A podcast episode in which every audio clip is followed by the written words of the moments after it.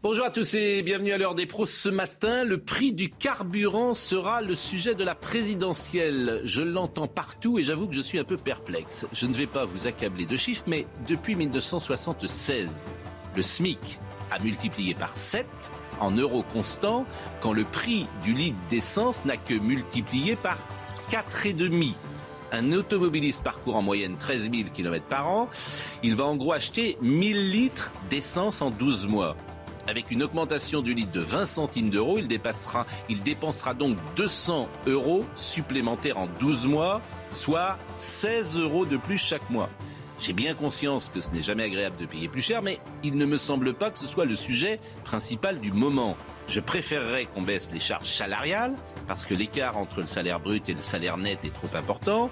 Je préférerais qu'on parle des droits de succession, et qu'en dessous, par exemple, de 500 000 euros d'héritage, on soit exonéré de toute taxe qui ressemble souvent à un racket.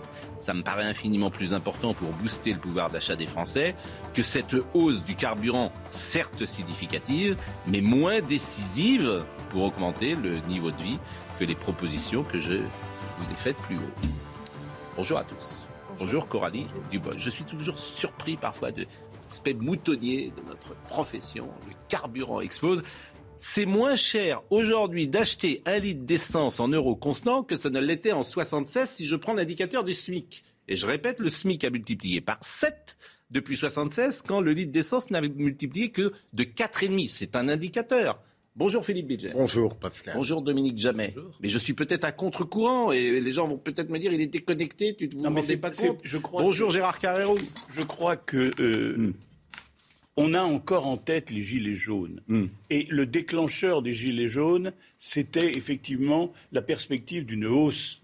Et du coup, et là vous avez raison, les journalistes sont tous ils, courent en, meute, si j'ose mm. dire, et ils disent bah oui, finalement, les mêmes causes produisent les mêmes effets. Donc, il y avait eu le, carburant montant, ça a mm. provoqué les gilets jaunes. Donc, ça va être. Moi, je ne crois pas du tout que ça va être au cœur de la campagne. Je suis d'accord avec vous. Il y a plein d'autres choses qui seront au cœur de la campagne et pas le, et pas le carburant. On en parlera euh, peut-être tout à l'heure. Éric Zemmour était ce matin avec Laurence Ferrari. On va revenir sur ce qu'il a dit. Et Valérie Pécresse était hier soir chez Jean-Jacques Bourdin. On va commencer par euh, ce qu'a dit Valérie Pécresse. Moi, j'ai pas souvenir, vous l'avez sans doute vu hier, d'une séquence comme j'ai vu celle d'hier soir d'ouverture euh, avec euh, Jean-Jacques euh, Bourdin. C'était particulier, disons-le. Valérie Pécresse, avant de commencer l'émission, a fait une déclaration liminaire. On sait, j'en ai jamais parlé hein, encore ici sur ce plateau, que Jean-Jacques Bourdin, aujourd'hui, une information a été ouverte, qu'il est accusé, une enquête euh, il est accusé d'agression sexuelle par une jeune femme de nos métiers euh, que je connais, mais je ne citerai pas son nom puisque manifestement son nom n'a pas été euh, cité dans, la presse. À laquelle sont venues se joindre deux autres femmes, paraît-il. Hein. oui. Alors ça, je ne suis pas au courant de cette information, Dominique J'ai entendu sur je ne sais plus quelle chaîne. Euh, ouais, moi j'ai entendu que deux autres femmes pourraient, ah, euh, mais euh, je n'ai pas entendu de, nouveaux témoignages. Et donc vous avez cette séquence surréaliste hier où Valérie Pécresse a pris la parole et avant de commencer l'émission, devant Jean-Jacques Bourdin, a eu cette déclaration. Mais avant de commencer l'émission, j'aurais voulu dire quelques mots parce que je me suis euh, clairement posé la question de ma participation à cette émission ce soir en raison de l'ouverture euh, d'une enquête par la justice à la suite euh, d'une plainte déposée contre M. Bourdin pour tentative d'agression sexuelle. Alors, je sais qu'il conteste fermement ces faits, et bien sûr, c'est à la justice de les trancher, et je respecte la présomption d'innocence à laquelle chacun de nos compatriotes a le droit. Mais je voudrais le dire très clairement, je voudrais le dire très clairement, si ces accusations sont avérées, elles sont graves et elles doivent être condamnées. Vous le savez, euh, le combat contre le harcèlement sexuel et contre les violences faites aux femmes est un combat personnel pour moi. Et trop longtemps, la société a regardé ailleurs, a fermé les yeux, a cherché à minimiser. Trop de femmes ont, ont eu peur pendant longtemps de porter plainte. Et présidente de tous les Français, je ne laisserai plus aucune femme avoir peur de porter plainte. La loi du silence, c'est fini. Et pour que la parole se libère, eh bien, il faut que les femmes se sentent soutenues. Et avec moi, elles le seront. Alors voilà, je voulais dire les choses euh, en face parce que je suis franche et que je suis sans détour. Si je suis ici ce soir, c'est par respect pour vous, les Français euh, qui êtes réunis ce soir pour me poser les questions que vous avez préparées depuis une semaine. Et donc je suis vraiment là pour vous répondre. Rajouter Valérie Pécresse, j'ai décidé de ne pas m'exprimer à ce sujet, mais je conteste les faits rapportés euh, par la presse et je laisse la justice faire son travail. Euh, deux choses, Coralie Dubost. Vous êtes une femme politique. Euh, si vous étiez confrontée à un intervieweur dont vous savez qu'une femme a déposé plainte contre lui, est-ce que vous accepteriez l'interview? Il y a deux choses. Je suis une femme politique et dedans je suis femme et je suis aussi une responsable politique. Évidemment, comme femme, je suis sensible à cette cause, aux violences faites aux femmes, aux agressions de manière générale, et je le défendrai toujours. Cela étant, en tant que responsable politique, je suis aussi une grande défenderesse de la justice et de la présomption d'innocence. Moi, je trouve la séquence qui a eu lieu hier soir d'un niveau d'hypocrisie et de perversion mélangée terrible parce que je suis navrée, mais ce n'est pas Madame Pécresse qui a soulevé le sujet des violences faites aux femmes. Et on a vraiment le sentiment qu'elle instrumentalise euh, ce sujet qui est grave, avec euh, des femmes qui sont réellement en grande difficulté, contre Monsieur Bourdin, qui est aujourd'hui, pardonnez-moi, mais toujours euh, présumé innocent, tout en disant qu'elle respecte la présomption d'innocence, elle le met en cause et elle le sait pertinemment qu'en faisant, en commençant l'émission comme ça, elle le met en immense difficulté et elle abîme la présomption d'innocence dont il bénéficie. Donc, soit euh, elle veut faire un grand laïus là-dessus, elle veut une position dogmatique et elle refuse les interviews, soit si elle y va, elle respecte réellement les principes et elle, ne fait pas un show sur le dos d'un homme. J'ai horreur du fait que l'on s'en prenne à, quelqu'un comme ça de façon euh, euh, surprise, malsaine, en le mettant en grande difficulté publiquement. J'ai trouvé que c'était, j'ai trouvé que c'était malsain en fait et que ça desservait la cause des femmes. Vous n'avez pas vraiment répondu à mes questions, mais ce que vous avez dit, je pense, euh, sera beaucoup commenté. Et il y a une forme de courage dans ce que vous avez dit aussi, parce qu'on vous le reprochera. Peut-être, mais vous savez, moi, certaines femmes pourront vous le reprocher. Il n'y a pas que les plateaux télé qui comptent. Oui, oui, j'entends bien. J'ai été au commissariat il n'y a pas très longtemps. J'ai fait une immersion avec euh, le commissariat de police de Montpellier, le commissariat central. D'ailleurs, je les salue tous et je les mm. remercie. C'était passionnant. J'ai passé mm. l'après-midi, un bout de la nuit avec eux. J'ai passé beaucoup de temps avec la brigade des mœurs et des mineurs. Mm. Ils m'ont dit aussi, euh, sont, sont, tous des enquêteurs passionnés, engagés, euh, qui font leur maximum dans la lutte contre les violences à la fois intrafamiliales faites aux femmes, les agressions sexuelles, etc. Et euh, parmi les difficultés qu'ils rencontrent, et je, crois qu'il faut le dire, parce que, en plus, vraiment, je n'ai pas honte, je suis une grande défenderesse du droit mmh. des femmes, et à chaque fois que l'occasion m'en a été donnée d'un point de vue législatif, je l'ai fait. J'ai voté tous les textes sur les violences sexuelles et sexistes. J'ai rapporté la PMA pour toutes. Il n'y a pas d'ambiguïté chez moi. Mais je pense que pour que le sujet avance véritablement, mmh. et notamment celui des violences, il faut être juste. Et certains de nos enquêteurs, enfin en tout cas dans la brigade de Montpellier, ils sont embolisés aussi mmh. par des fausses plaintes ce qui est terrible parce que ça leur fait perdre du temps pour les véritables affaires. Donc je pense qu'il n'est pas permis de jouer avec ce sujet. Mm. Parce que lorsqu'on joue avec ce sujet, on nuit aux véritables victimes. Mais Coralie Dubos, vous voyez, il y a d'abord il y a beaucoup d'intelligence dans votre réponse, beaucoup de nuances et beaucoup de sincérité et beaucoup de vérité. Et on regrette parfois que les hommes politiques ne soient pas au plus près de la réalité, ce que vous venez de faire là, ce que d'autres font parfois. Et effectivement, euh, je suis persuadé que les gens décodent tout aujourd'hui il décode la séquence de Valérie Pécresse hier, peut-être ou sans doute comme vous l'avez décodé, avec cette euh, ambiguïté ou cette hypocrisie qui peut exister. Mais effectivement, ce qu'on réclame aux hommes politiques aujourd'hui, c'est la sincérité, l'authenticité, la vérité, c'est tant est qu'elle existe. Et ce que vous avez dit, euh, de ce point de vue-là, est, vraiment très intéressant. Je donne la parole à, Philippe Bilger, je ne jamais à, à M. Carrero, à Gérard Carrero. Je, trouve que Valérie Pécresse euh, je dirais, à adopter une attitude que je peux comprendre. Parce que aujourd'hui, elle aurait été dans un étau. Elle n'aurait rien dit en étant questionnée par Jean-Jacques Bourdin. Il y aurait eu vraisemblablement un certain nombre de gens qui l'auraient agonie en disant comment elle accepte d'être questionnée par quelqu'un qui euh, est suspecté d'une agression sexuelle. Donc, elle, a choisi une voie médiane qui ne m'apparaît pas médiocre, qui n'est pas hypocrite et qui euh, ménage à la fois les intérêts de Jean-Jacques Bourdin, qui est présumé innocent, et sa volonté de dire la vérité là-dessus. Elle, elle ne pouvait pas ne pas parler là-dessus. Voilà. Vous avez tous vu cette séquence qui, était, euh, qui restera comme une séquence de télévision. D'ailleurs, pourquoi? Parce qu'en plus, Jean-Jacques Bourdin euh, était euh, touché, qu'il tremblait, et que sa voix était chevrotante, et qu'il a même appelé Valérie Pécresse, Valérie Péquer, je crois. Donc, effectivement, c'était un moment pour lui, j'imagine. D'humiliation. D'humiliation, je pense. Il y, a deux aspects à cette affaire.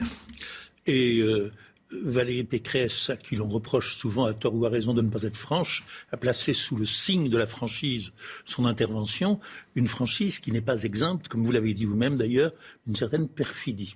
Donc il y, a deux aspects, comme vous l'avez dit. c'est Coralie Dubos qui, l'a dit. Je... C'est évident. Et il y, a deux aspects euh, à son intervention. Euh, d'une part, l'affirmation rituelle, mais vraiment détachée et brève, de l'attachement à la présomption d'innocence. Puis tout le reste a été plutôt à charge. C'est-à-dire qu'entre deux principes qui se font la guerre à l'heure actuelle, présomption d'innocence, où on croit toujours une femme lorsqu'elle accuse, nettement, euh, Valérie Pécresse a, planché, a penché, a planché, a penché du côté. On croit toujours une femme quand elle accuse. Donc, euh, ça n'était pas très agréable pour, euh, c'est peu de le dire, pour Jean-Jacques Bourdin. Mais donc ça a installé dès le début un climat de malaise dans cette émission et ça, débouche sur le deuxième aspect des choses.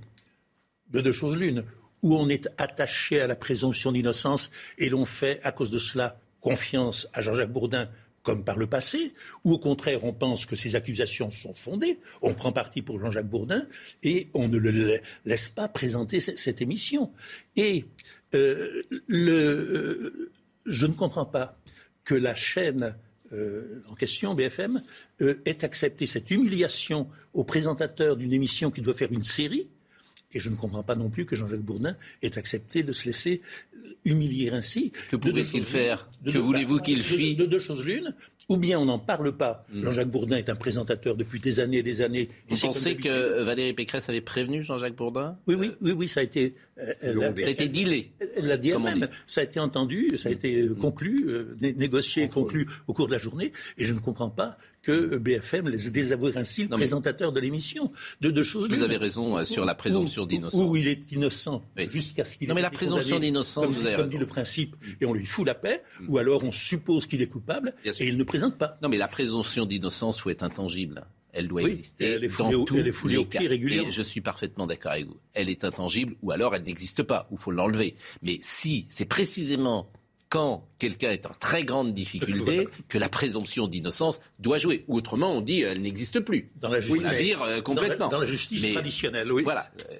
Alors moi, j'estime que Mme Pécresse a eu tort, absolument tort. Je partage ce qu'a dit euh, Coralie. Je peux vous appeler Coralie parce qu'on se retrouve régulièrement autour de cette table. Euh, elle a rompu quelque part cette idée de la présomption d'innocence. Alors moi, je voudrais me placer au, niveau des médias. Moi, j'ai été, euh, j'ai été patron de, TF1 à un moment donné, et on a eu à se poser ce genre de, ce genre de problème. On a eu, euh, je ne citerai pas son nom, c'est pas la peine, mais on a eu un, cas où un présentateur, un présentateur très connu, s'est trouvé aux prises avec une histoire qui n'avait rien à voir avec les femmes, mais avait à voir avec des voyages et avec plutôt de, l'argent qu'autre chose.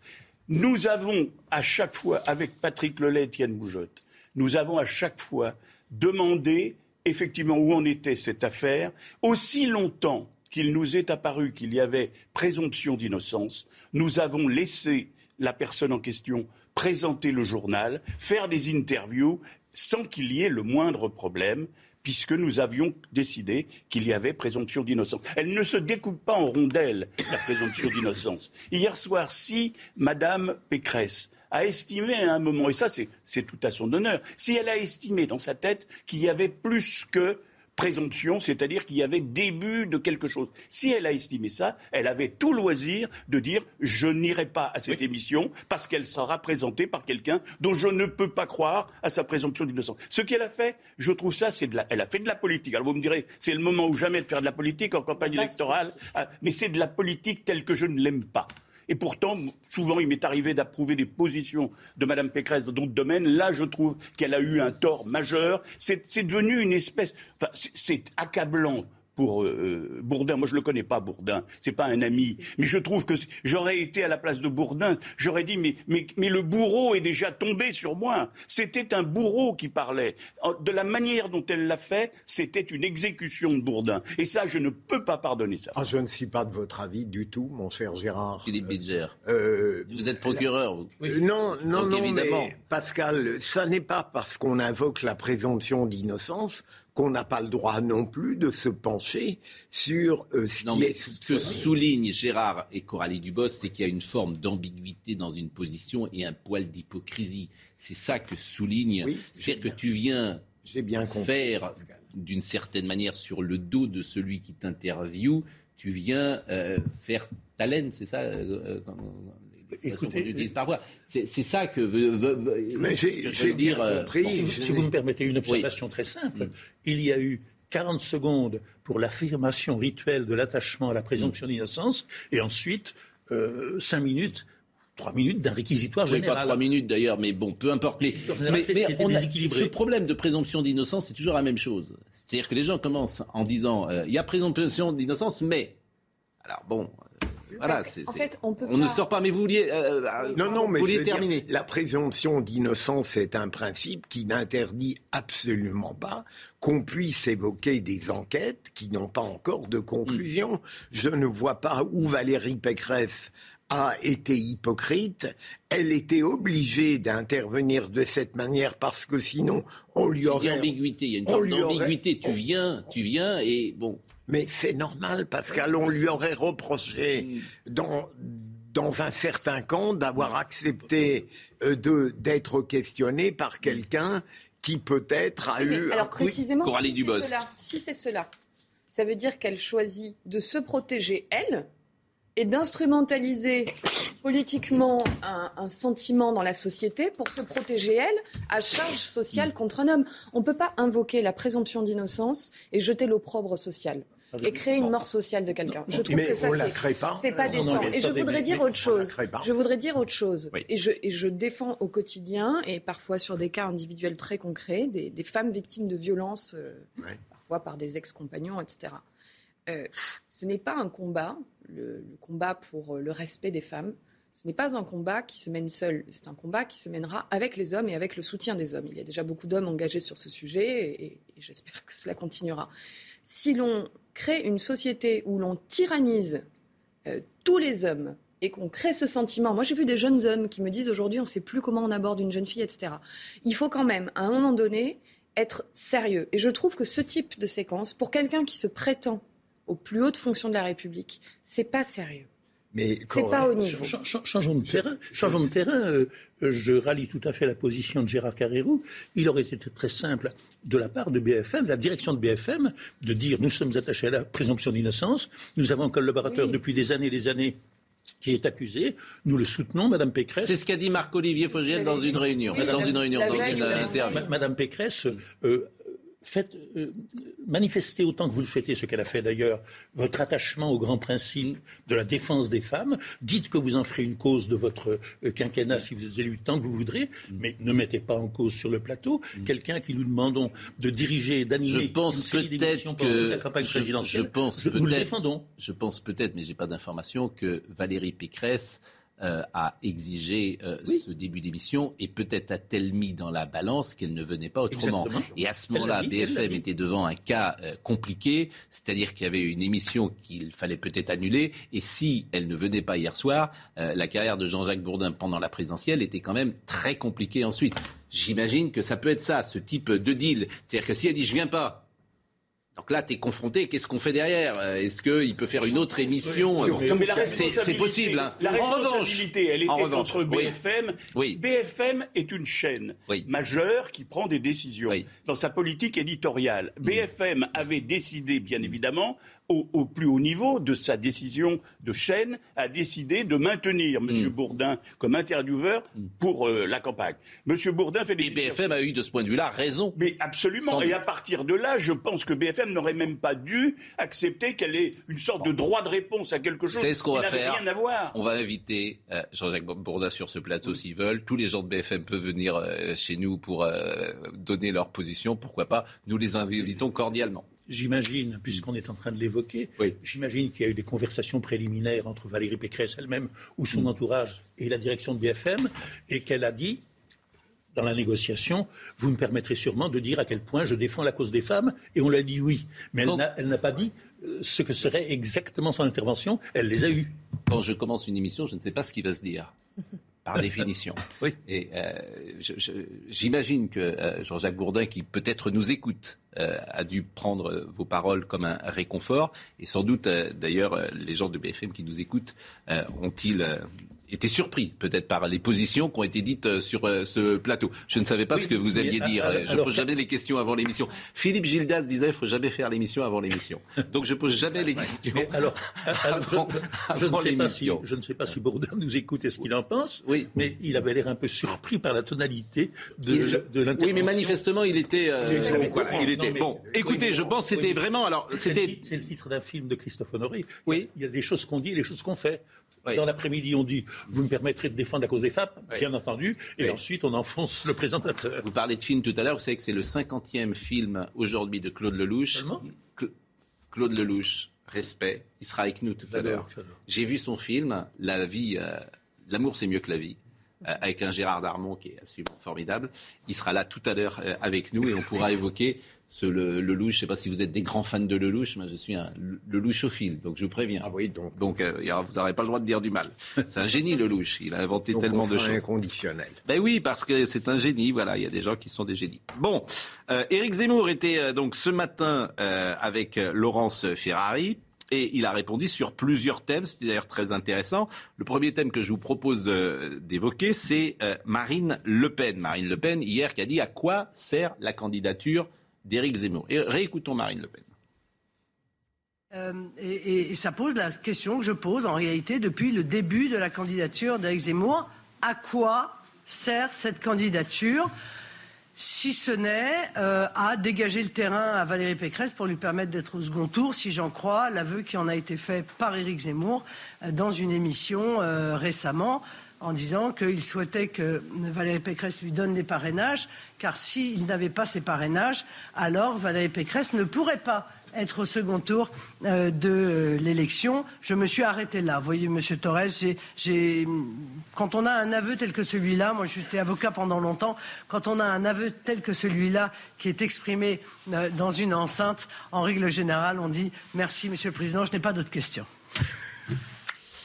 Bon, euh, Éric Zemmour a répondu euh, à cela. À quoi sert euh, la candidature euh, d'Éric Zemmour?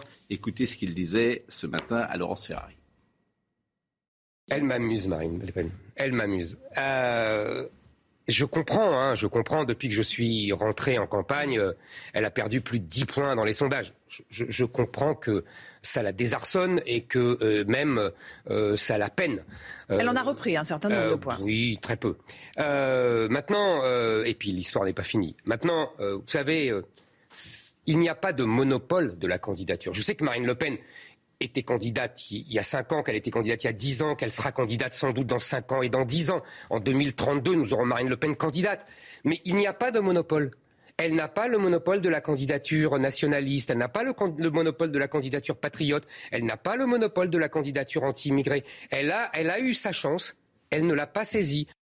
Sauf que la question est posée, euh, Gérard Carrérou, parce qu'il euh, comptait sur euh, une dégringolade de Marine Le Pen et que cette dégringolade n'est jamais arrivée, et notamment sur son électorat le plus populaire, qui est extrêmement attaché à Marine Le Pen. C'est ça qui est frappant dans cette campagne. Il y a presque un rapport affectif manifestement entre euh, cette euh, catégorie de gens et, Marine Le Pen Alors, Il y a plusieurs raisons à ça. Effectivement, le, fait est là, vous l'avez rappelé, il a baissé, il a perdu des points, il était monté jusqu'à 15-16, il est autour, plutôt calé autour de 12 aujourd'hui, donc nettement en dessous.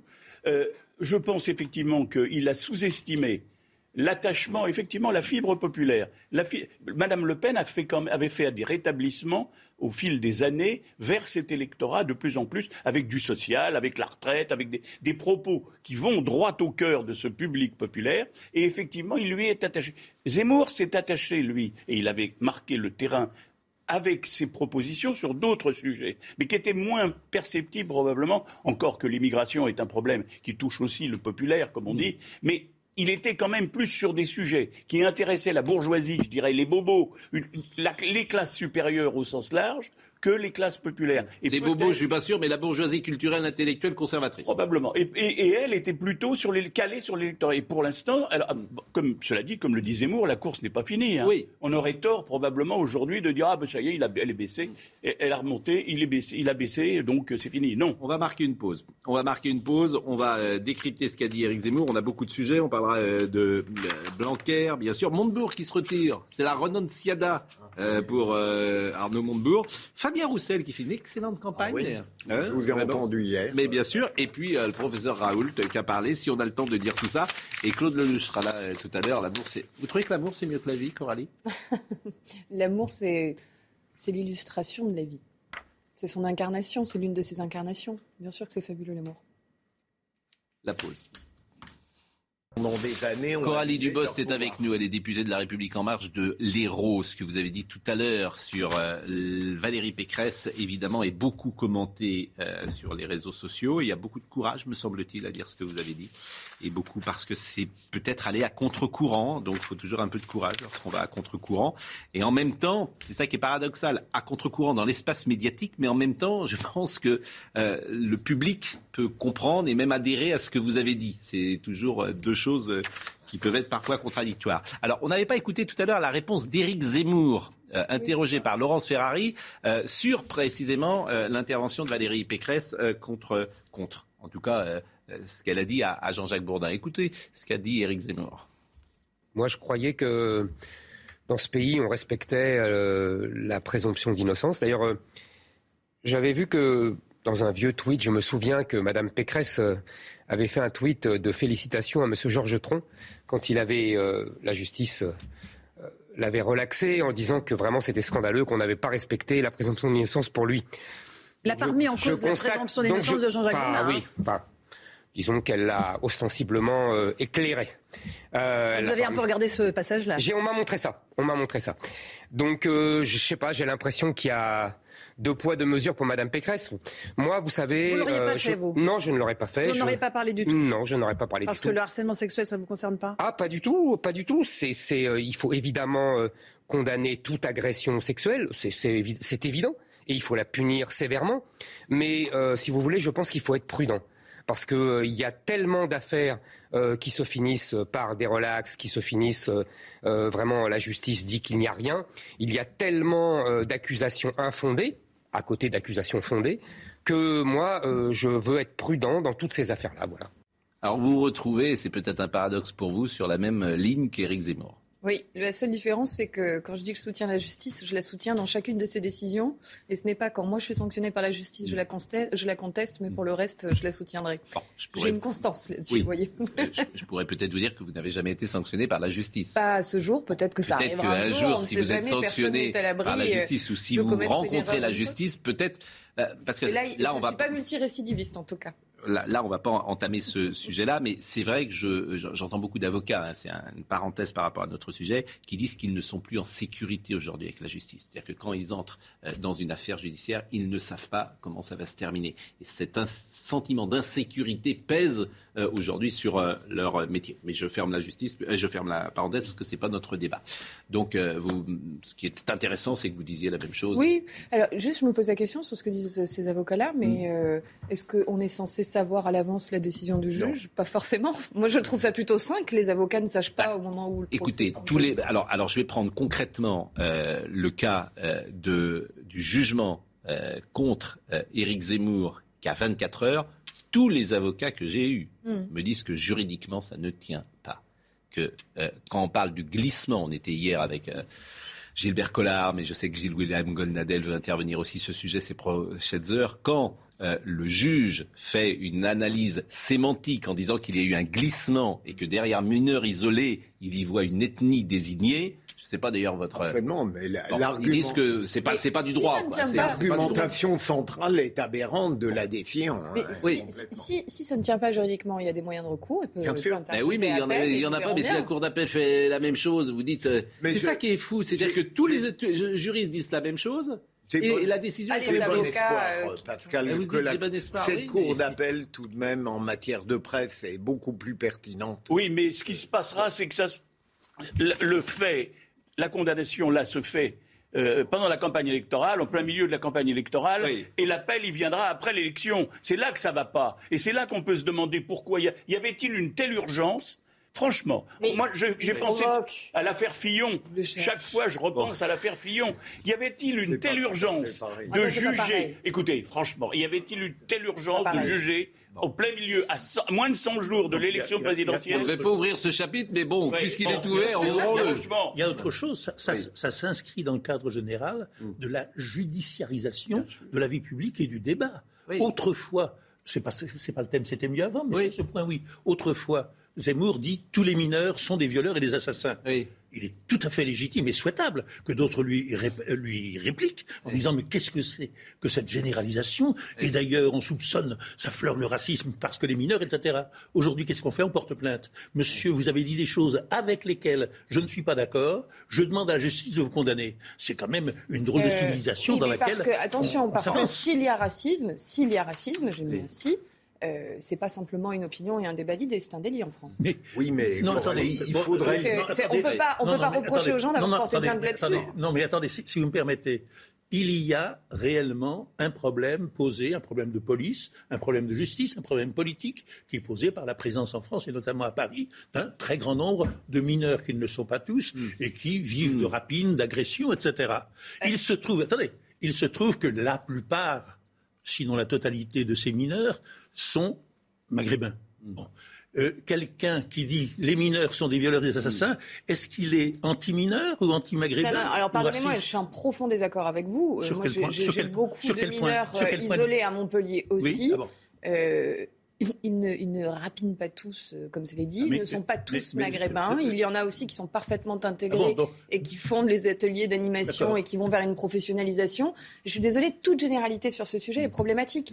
Et quand on est candidat à la présidentielle, ou que l'on prépare sa candidature à la présidentielle d'un point de vue médiatique, et que l'on sait son impact politique, fait de la provocation. On le sait qu'on s'expose à ce type de situation. Moi, je pense même que c'est un coup de pub pour lui, en réalité. Dernière réponse. Vous êtes la première personne que je rencontre qui dit que ces bandes de mineurs euh, isolés, Et je vous invite à venir voir dans le Sud comment ça se passe. Ils ne sont pas tous comme majorité, ça. Non, vous êtes la première personne que je rencontre qui mette en doute la réalité même sur laquelle s'appuie la déclaration. Ah bah, la généralité, je la, conteste. On a un peu perdu le fil de notre émission. Là. On est parti sur autre chose. Moi, ça ne me dérange pas. Hein. Je, suis assez souple là-dessus, comme vous le savez. Ah oui, c'est bien d'ailleurs. Bah, comme ça, on aborde parfois des sujets intéressants, mon cher.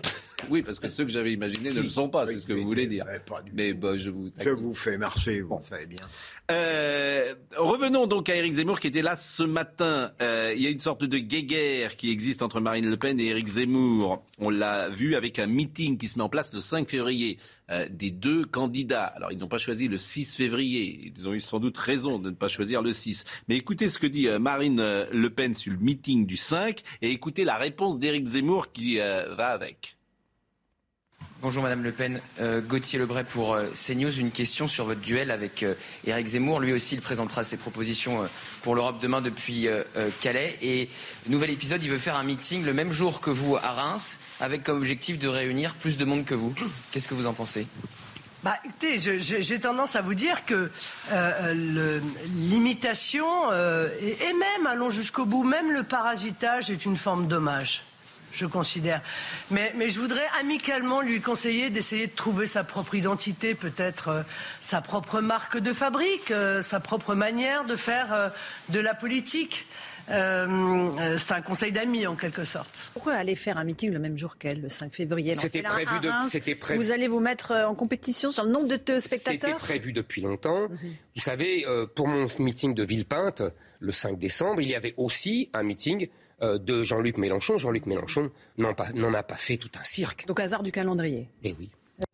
hasard du calendrier, pas grand chose à dire peut-être là-dessus. Je voudrais qu'on pense à, maintenant à, Jean-Michel Blanquer, parce que voilà quelque chose. Hier, j'étais frappé de la fracture. Il y avait deux types de réactions. Des gens qui disent écoutez, ça intéresse personne. Euh, c'est un buzz, il fait ce qu'il veut dans sa vie euh, personnelle, vous nous fatiguez, ça n'intéresse pas les Français, c'est de la vie privée, c'est un symbole, etc. Et il y en a d'autres au contraire, qui euh, effectivement expliquait que quand tu ministre de la République, tu pars pas à Ibiza, qu'Ibiza, le simple nom est toxique. Ibiza, c'est les paillettes, c'est l'argent, c'est la vie facile, etc. Euh, paraît-il d'ailleurs que le président de la République était furieux. J'ai entendu ça ce matin sur euh, RTL. Un ministre l'aurait dit. Je ne sais pas si vous avez des informations. Non, j'ai aucune information là-dessus. Je pense que le président de la République, enfin, j'imagine qu'il est surtout concentré sur l'action du ministre de l'Éducation comme ministre de l'Éducation. Oui, mais cette affaire est venue percuter, par exemple, il parle aujourd'hui euh, à Strasbourg euh, sur l'Europe, cette affaire est venue percuter manifestement euh, la journée d'hier où on a parlé que de ça. Je ne sais pas si vous avez un avis ou pas. personnel, oui, je me suis déjà exprimé publiquement. Je trouve que, enfin, je trouve que c'est du brouhaha pour rien. Je pense que ça n'intéresse pas tant que ça les Français. D'ailleurs, j'ai honnêtement aucune remontée là-dessus. Hmm. J'ai des remontées sur les protocoles sanitaires dans les écoles et j'en discute avec des parents et directeurs d'école. Donc pour vous qu'il aille à, à Ibiza, à votre avis, c'est pas un non-sujet. En plus, il l'a dit hier après-midi à l'Assemblée. Il a, il a fait un mea culpa symbolique tout hmm. en disant euh, aussi j'ai droit à quelques jours de vacances. C'est pas les vacances le problème. C'est pas les vacances. Il serait allé à Guernesey ou à Saint-Michel-Chef-Chef, il n'y avait pas de Alors problème. Alors ça dépend parce qu'il y avait des articles qui disaient oui c'est un scandale quand il annonce le protocole sanitaire. En fait, il est en vacances. J'ai envie de dire s'il l'annonce et s'il donne une interview, c'est qu'il travaille. Ibiza, c'est connoté. Oui, au mois de décembre. Euh, au mois de décembre, ça, reste connoté. Bon, alors écoutez ce qu'il a dit hier euh, au micro de TF1.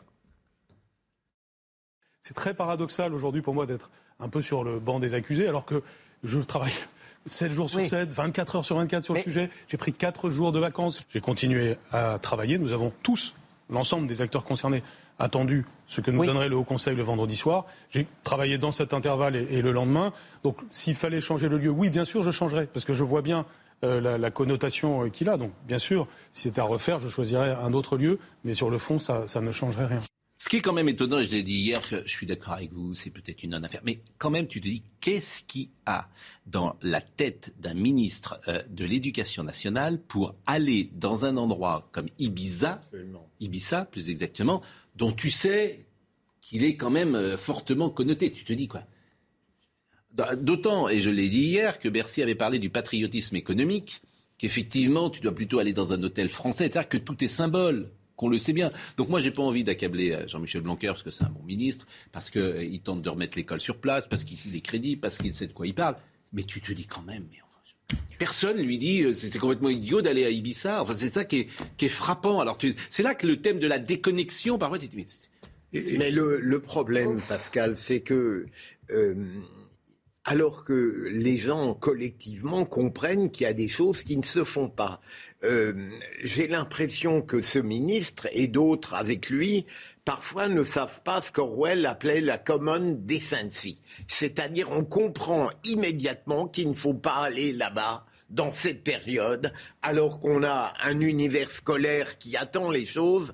Et moi, c'est ce qui me frappe vous l'avez dit, cette déconnexion non seulement du politique par rapport au peuple, mais du politique par rapport aux réactions instinctives qu'il devrait. Mais je suis d'accord avec vous. Alors c'est quoi la déconnexion? Vous avez été procureur de la République, la déconnexion ou est-ce que vous comment le terme anglais que vous avez employé de C'est quoi pour vous? Bah, c'est d'arriver par exemple avec une Ferrari devant le palais de justice quand vous allez euh, requérir voilà, on se, dirait, on se dirait, ce procureur est complètement fou. c'est ça. Alors, ça ne s'explique pas. voilà, c'est bon. Moi, ce qui me frappe, c'est que c'est, il a failli être Premier ministre. Euh, c'est dur à de parler ici. Vous avez vu, Gérard Carré, il pique. Non, non, mais c'est parce que je voulais le dire là-dessus. Il a failli être Premier ministre à un moment donné. C'est un des meilleurs ministres que Macron ait eu dans ce, dans ce quinquennat, un des deux ou trois. Il y en a même qui diraient peut-être le meilleur ministre. Hein. Et pourquoi a-t-il à ce point, c'est une maladresse, mais a-t-il manqué de vision? N'importe quel débutant en politique se serait dit attention, dans le contexte, et on a dû lui dire Dominique Jamais. tu peux pas aller à Ibiza parce qu'Ibiza ça fait bling bling. C'est comme d'aller au Fouquet's Il y, a, il y a des mots comme ça, il y a des trucs qui font ding-ding dans la tête des gens.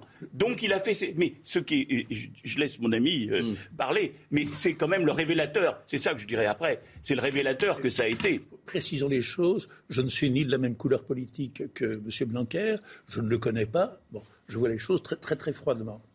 Euh, on a affaire à un ministre, euh, vous venez de le rappeler, qui euh, est généralement considéré comme incompétent et actif. C'est d'ailleurs le ministre de l'Éducation nationale qui bénéficie de sa plus grande longévité depuis des décennies. Il aura fait tout le quinquennat comme ministre de Il en a l'Éducation marre, nationale. d'ailleurs. Oui, je le comprends. Et, et c'est peut-être pour ça aussi, parce qu'il en a ras-le-bol et il voulait être ministre de l'Intérieur, et c'est peut-être pour ça. C'est peut-être un acte manqué, Mais, comme mais on nous dit. sommes, mais, mais nous sommes dans une période électorale, ça n'échappe à personne, où les oppositions, les médias font flèche de tout bois. Et je dois dire que l'occasion choisie me renverse. Le degré de mesquinerie et de médiocrité où peut tomber le débat public en France est affligeant. Qu'est-ce qu'il y a? Il y a deux choses. Il y a d'une part un protocole dans les écoles, qui est complexe, qui est absurde, qui est condamné par tout le monde et qui est mis en place au moment où M. Blanquer s'absente de Paris. Ce protocole qui a été ratifié par le président de la République, qui a été voulu ou négocié en commun avec M. Véran, je ne sais pas ce qu'en pense M. Blanquer. Il a été partiellement abandonné d'ailleurs ces jours-ci. C'est une chose où le gouvernement peut être pris en faute. C'est une affaire politique et gouvernementale. Et d'autre part, et je suis stupéfait également qu'il ait cru bon de s'excuser, qu'il se soit platement excusé. Ah bah c'est Jean qui lui a demandé, il n'a pas eu le choix. Là où il n'y a pas lieu de, de s'excuser, parce que ce que l'on- ce que l'on ce que l'on oublie systématiquement de rappeler dans cette affaire, Mm. c'est que M. Blanquer, c'est son affaire, et c'est une affaire privée. Mm. Il se marie. Il vient de se marier et il prend trois jours avec sa femme et Non, ensuite il s'est marié d'ailleurs après le Oui, voyage de il noces. prend Il trois a fait le jours voyage de noces avant et il s'est marié après. Il prend trois jours de vacances, de congé avec sa future femme et il se marie le, le- le dimanche. Oui, mais- Est-ce que Dibissa ou d'ailleurs euh, mais- il est en mesure ou pas de suivre l'application de ce protocole on- et, et donc on saisit l'occasion Oui. et on va encolérer le peuple en disant Oh, ce pourri qui. Non, personne dit ça, Dominique Jamais, mais vous, vous ne comprenez peut-être pas. Le, Mais si. C'est un moment d'assaise. Aujourd'hui, un homme politique, pardonnez-moi de le dire comme ça, il n'a plus le droit à une. Mais il y avait une Je suis circonstance désolé de vous le dire comme ça. Si, circonstance si tu n'acceptes pas l'idée que euh, dans la période qu'on vit aujourd'hui, c'est pour ça d'ailleurs que je leur tire mon chapeau euh, Oui. au, au ministre Oui, de la République. Je suis désolé de vous le dire, tu n'as pas le droit d'être heureux quand tu es ministre aujourd'hui. C'est triste à le dire comme ça. Tu n'as pas le droit de montrer ton bonheur, tu n'as pas le droit de montrer tes joies, tu n'as pas le droit. C'est comme ça. Et moi, je y plaide- le, moi, le je- moment réclame une assaise et les- le, le public euh, veut ça. Et moi, et moi, je plaide Il y a qu'il y quand avait même une une grande- circonstance privée Oui. très particulière dans sa vie. Eh oui, je suis d'accord avec vous. Le mais- type qui se marie et qui Oui. Euh, euh, s'absente pendant trois jours pour, faire, pour fêter son mariage, je ne suis pas scandalisé. On n'a pas le droit d'être heureux quand on est ministre. C'est pas une formule de moi, c'est un ministre qui m'a dit ça un jour, et je trouve que cette formule, hélas, dans la période qu'on vit, est, est intéressante, est intéressante et, et Non, je- signifiante. alors, moi je suis pas d'accord. Je pense qu'on peut être heureux quand pas on ministre, est ministre. hein. Oui, mais j'ai quand même le droit d'avoir un avis là-dessus en tant Oui. que députée et citoyenne. Oui. Je, je- je pense qu'on peut être heureux quand on est ministre et je leur T'as souhaite. pas le droit de le dire. C'est pas vous- euh, voilà ce que je veux vous dire, c'est différent. chose, ah ben c'est tout ce que je veux dire. T'as pas le droit de le montrer. T'as pas le droit de le montrer, de le dire. Je vous dis Ah, pas évidemment que t'as le droit d'être heureux, encore heureux. Il y a aussi un devoir d'être inspirant auprès des Français. Il y a des choses à partager. Aujourd'hui, vous êtes dans la qui- 16. de réussite qui permettent aussi de. Il y a beaucoup de choses. On peut pas dire qu'un ministre n'a pas le droit d'être heureux. C'est pas vrai. Il n'a pas le droit de le dire. C'est un peu victimaire, je trouve. Je sais pas quel est le ministre qui vous a dit ça, mais c'est un peu Mais parce victimaire. qu'avec- comme il dit- Bah, parce que Bon, tu montres ton bonheur aux autres et aujourd'hui. mais- Mais Mais- c'est pas vrai, il y a aussi des bonheurs qui sont disait- salués. Je voudrais dire quelque bon, chose sur Jean-Michel Blanquer, sur cette situation. S'il vous plaît, laissez-moi répondre. Et il était vous déjà au Ah non, ah non, non, non, s'il vous plaît. Vous me laissez répondre. Il y a, une règle quand vous partez en vacances. Ils ont peu de vacances, mais quand ils partent en vacances, il y a une règle, oui, de congé. C'est le week-end. congé c'était le grand 31 week-end. Euh, C'est d'être à 2h, 2h30 Oui, tout à fait, de Paris. S'il avait été au fin fond d'une campagne euh, française, je pense par exemple à quand je vais rendre visite à mes parents en Lozère, vous êtes à 7 heures de Paris. Oui. Vous êtes en Lozère, mais vous êtes à 7 heures de Paris. Moi, ce que je veux savoir, c'est que mon ministre, il est c'est capable de répondre. Oui, mais est-ce qu'on doit laisser le symbole prendre la place sur le travail? Je Eh ne ben, suis pas sûre. Et le symbole, ça Je ne suis pas sûre. Bon, écoutez le deuxième euh, passage de- d'Éric Blanquer, euh, Jean-Michel Blanquer, Oui. et euh, nous écouterons la réponse pour gagner du temps euh, d'Éric Zemmour. On voit bien que c'est, peut-être un peu une erreur, puisque après, il y a cette exploitation qui est faite. Mais si on regarde froidement les choses, euh, on ne doit pas non plus euh, tous les jours euh, se battre sa coulpe parce que les adversaires ont envie de, de vous déstabiliser. Moi, je dis que nous devons être fiers collectivement, pour la France, pour les enfants, d'avoir maintenu l'école ouverte, de continuer à le faire dans cette vague qui est Omicron qui est très dur pour tous les pays concernés, la France comme les autres, et où évidemment ce serait plus simple de fermer les écoles. Je ne l'ai pas fait, ça m'expose à beaucoup d'adversité, beaucoup de gens euh, qui sont contre moi pour des raisons diverses et variées. Je n'aime pas, euh, encore une fois, c'est comme au début notre discussion sur euh, Jean-Jacques Bourdin, je déteste ces chasses à l'homme et ce, ce, vertuisme robespierriste euh, du journal Mediapart. Euh, la transparence a ses limites pour vous? Ah oui, pour moi, c'est même pas de la transparence. Je vous dis, c'est la, la, quête de, de, de, la vertu qui nous rappelle Robespierre en 1793. Euh, c'est la lignée qu'on connaît en France. moi, je ne participe pas à cela. Ça fait deux fois que vous dites la même chose qu'Éric Zemmour. Faites attention, euh, Coralie Dupost. m'inquiéter considérablement. Ça fait deux fois que vous êtes sur la même ligne. Pascal, est-ce que je peux dire un mot Oui. Sur la raison pour laquelle ça. C'est une maladresse qui est devenue quasiment pas une, maladresse. Non, c'est bien plus. On l'a dit. Je veux pas revenir sur le fond. Mais non, ça, ça, ça Mais, mais ce que, pourquoi c'est devenu une telle affaire Monsieur Blanquer est le seul ministre important du gouvernement qui a pris des positions claires et nettes sur des sujets extraordinairement sensibles comme le wokisme. Et il a effectivement là, il est l'ennemi d'une partie de la gauche, la nouvelle gauche, qui partout. Il l'attendait au bout du fusil. Et il a donné l'opportunité superbe. Elisa eh ben, c'est à lui d'anticiper ça et de le savoir. Je suis désolé de vous le dire. C'est à lui d'anticiper les coups. Et son entourage. Et, Zemmour, oui, l'entourage, il a bon dos. Euh, Zemmour, se réfère, comme il lui arrive souvent, à la révolution et au virtuisme, au vertuisme euh, robespierriste. Mais moi, je suis frappé par l'américanisation, l'anglo-saxonisation de la vie publique. On ne leur fout jamais la paix. Il n'a pas droit à un week-end de détente le jour où La corruption. Euh, lorsque... Même un homme public peut avoir une vie privée. Oui, mais il, lorsqu'on a le droit, lorsqu'on va prendre du repos durant trois jours, même pour fêter un bonheur conjugal, de tenir compte autour de soi d'un certain nombre de paramètres. C'est. Vous je dire qu'il aurait dû remettre son mariage?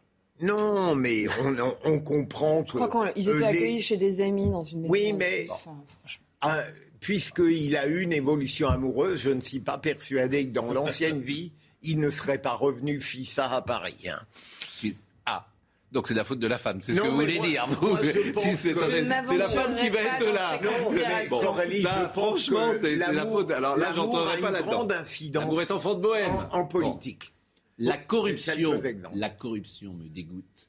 La vertu me donne le frisson. Hmm. C'est à la fin d'un film formidable qui s'appelle Mordin pourri. C'est un dialogue de Michel Audiard. C'est Alain Delon qui dit ça à Michel Aumont. D'accord. La corruption me dégoûte, la vertu me donne le frisson. Hmm Beau. Oui. C'est d'Audiard. Euh, qui reste avec vous Vous devez partir ou pas? Quelle heure euh, bah, Quelle heure Il est 9h52, hein ça passe euh, vite. Je pas mon téléphone, il faut que je vérifie. Ah ben oui, ah, ah oui, vous, ah oui, faut, euh, ah oui, faut que vous vérifiez. Parce que Claude, est-ce que Claude Lelouch est déjà arrivé? Je demande à Marine Lançon. Elle ne sait pas. Donc, euh, bah, on va marquer une pause. L'amour, c'est mieux que la vie. Ça sort aujourd'hui. Allez voir le film.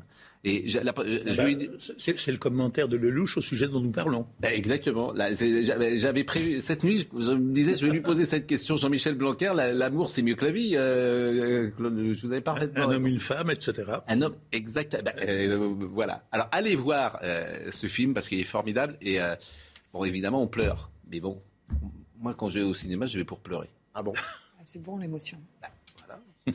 Vous, pleurez souvent, Pascal, aussi. Je pleure qu'au cinéma. C'est ça mon problème. Dans la vraie vie, je pleure pas. Donc je m'inquiète. Je ne sais pas pourquoi. Dans la vraie vie, je pleure pas, mais au cinéma. Arrivé, tout même une ou deux fois. Euh, la pause. À tout de suite. Gens très intelligents. Coralie Dubos est restée avec nous. On attend Claude Lelouch pour te vous dire, mais il était dans les halles euh, pour l'une des premières séances de la matinée et a priori c'est vraiment du Claude Lelouch. Hein. Il est sur son taxi moto, sur sa moto. C'est un peu comme le film, vous savez, qu'il avait fait, qui est extraordinaire, qui s'appelle Rendez-vous, où il avait euh, parcouru, je ne sais pas si vous connaissez ce film, c'est un court métrage de 15 minutes, où il parcourt Paris euh, à 5 heures du matin il part peut-être des Champs-Élysées et il arrive à Montmartre et euh, il fait ça à 150 à l'heure, un 15 août à 5 heures du matin, en brûlant tous les feux. Vous connaissez pas ce court métrage, Coralie? qui est, qui est, absolument extraordinaire et qui s'appelle euh, euh, Rendez-vous. Donc il va arriver d'une minute à l'autre. Vous êtes un fan de Lelouch? Oui, de, pas de tous. Bon, bah, vous serez gentil avec lui. vous lui direz de tous. Quand il va arriver, vous lui direz j'aime beaucoup ce que vous faites. Pascal, j'ai eu le grand bonheur de faire un peu de politique. Ah, Claude, il, est là, me dit Alexandre à l'accueil. Claude Lelouch est là. Avec lui, quand Donc, il était avec Simone Veil à la tête de la liste européenne. Eh ben, il va arriver dans une seconde. 53e, donc vous avez... bon, Il va arriver. Ah, mais il a fait de la politique Il était sur une liste? Il était le deuxième sur la liste européenne, derrière Simone Veil. Ah, bah écoutez, alors ça, j'avais complètement oublié, on pourra lui en parler. Simplement, un dernier euh, passage que je voulais vous montrer, c'est Éric Zemmour qui a parlé de l'école euh, ce matin à Laurence Ferrari. Et euh, au moment où Claude Lelouch va entrer, euh, je pense qu'on peut écouter Éric Zemmour sur l'école. Ce n'est pas une question de moyens, c'est une question de philosophie. Nous avons tout sacrifié aux méthodes des pédagogistes. Qui mettent justement l'enfant au centre. Vous connaissez la fameuse formule, puisque vous citiez Allègre, c'est la même période de Lionel Jospin en 1989, qui était ministre de l'Éducation nationale à l'époque. Allègre était son, son, directeur de cabinet. Euh, on ne met pas l'enfant au centre de l'école, on met le savoir au centre de l'école. Et, et, là, on remettra le professeur au milieu. C'est-à-dire qu'on doit transmettre des savoirs. On doit privilégier le savoir, le mérite, l'effort. On ne transforme pas les écoles, comme on l'a fait depuis 30 ans, en garderie. On, ne transforme pas les professeurs en animateurs. C'est ça le projet de M. Macron. Ils ne se sentent pas animateurs. Hein. Mais justement, mais juste, vous avez tout hein. à fait raison. Vous avez tout à fait raison. Et c'est la raison pour laquelle ils souffrent. Ils souffrent parce que justement, ils ne peuvent pas faire leur métier. Vous savez que dans les instituts, les INSPE, comme on dit, c'est-à-dire les instituts de formation des professeurs, on leur, dit, j'ai des dizaines de témoignages, vous savez, j'ai des centaines et des centaines de professeurs qui signent pour moi et qui me soutiennent. Qu'est-ce qu'ils me disent? Ils me disent dans les INSPE, les centres de formation des professeurs, qu'est-ce qu'on leur apprend? On leur dit, tu n'es pas là pour transmettre un savoir. Tu n'es pas là pour transmettre ton, ton, euh, ton, ton euh, ta matière. Tu n'es pas là même pour faire preuve d'autorité. Tu es là pour faire preuve de bienveillance. Tu es là pour que le professeur, euh, pour que l'enfant crée lui-même son savoir. Toutes les, les pédagogistes depuis 40 ans qui règnent sur l'éducation nationale. C'est la première chose à faire. Bon, Éric Zemmour, sur l'école, il y aura sans doute beaucoup de choses à dire. Bah, en fait, ça serait intéressant, mais il est en retard. C'est-à-dire que ça, mm. c'était avant. Et justement, nous avons remis, rééquilibré. Là où je suis en désaccord avec lui, c'est que oui, il faut transmettre des savoirs, mais l'enfant est aussi une question. L'enfant au cœur de l'école, bien sûr que c'est une question. Il y a plusieurs paramètres. En fait, l'un n'exclut pas l'autre. Vous pouvez tout à fait considérer l'enfant avec bienveillance tout en transmettant des savoirs. Vous pouvez aussi faire acte d'autorité quand vous avez une posture bienveillante. La bienveillance n'empêche pas l'autorité. En fait, ce qui m'étonne dans son discours, c'est que tout soit mis en opposition. Je suis d'accord avec les excès de pédagogisme. Je ne pense pas que ce soit bon. Et la théorie selon laquelle, mais c'est pas la nôtre, elle était avant et on l'a modifiée. La théorie selon laquelle c'est l'enfant qui découvre les savoirs, je suis un peu mal à l'aise avec tout ça. Euh, mais ça a été largement modifié. Et quand on a dédoublé les zones REP et REP+, les classes, c'est précisément pour qu'ils puissent plus transmettre le savoir et les enfants puissent plus se l'approprier. Et c'est important d'apprendre à apprendre aussi, et je crois que les professeurs font ça très bien, et qu'ils assument aussi et sont fiers d'être des enseignants de savoir, des transmetteurs de savoir, mais aussi des professeurs de l'école de la vie. On va parler d'autre chose. Et ça va tous nous faire du bien, de parler de l'amour, de la vie, des hommes, des femmes. Claude Lelouch. Bonjour. Comment allez-vous? 50e film.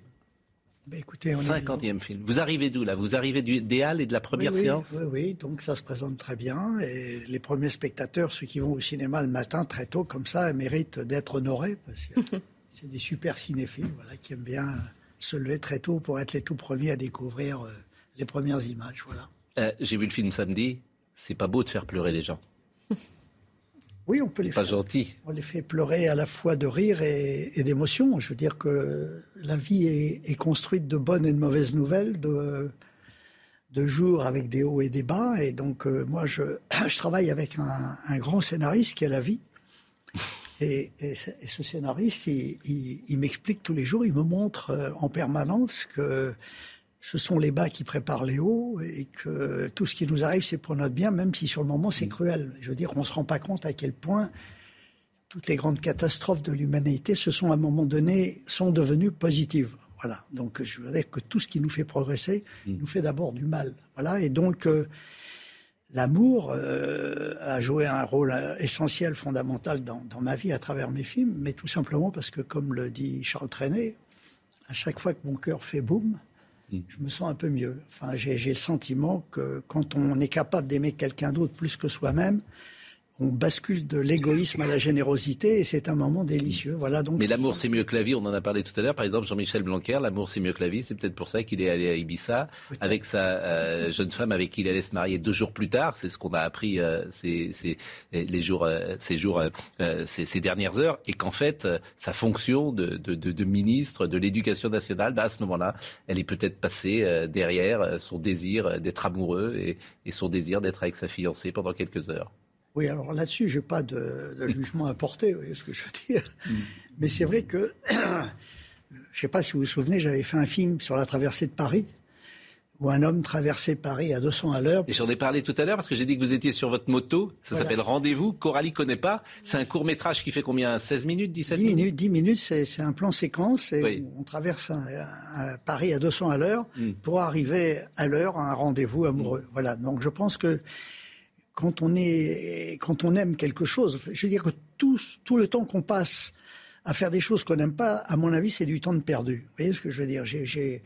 C'est fou ce que l'amour euh, simplifie les choses. Dire que, voilà, donc si vous voulez, j'ai essayé, j'ai fait 50 films. Euh, je suis parti 50 fois en vacances parce que je suis parti avec un sujet dont j'étais amoureux, des personnages que je traitais.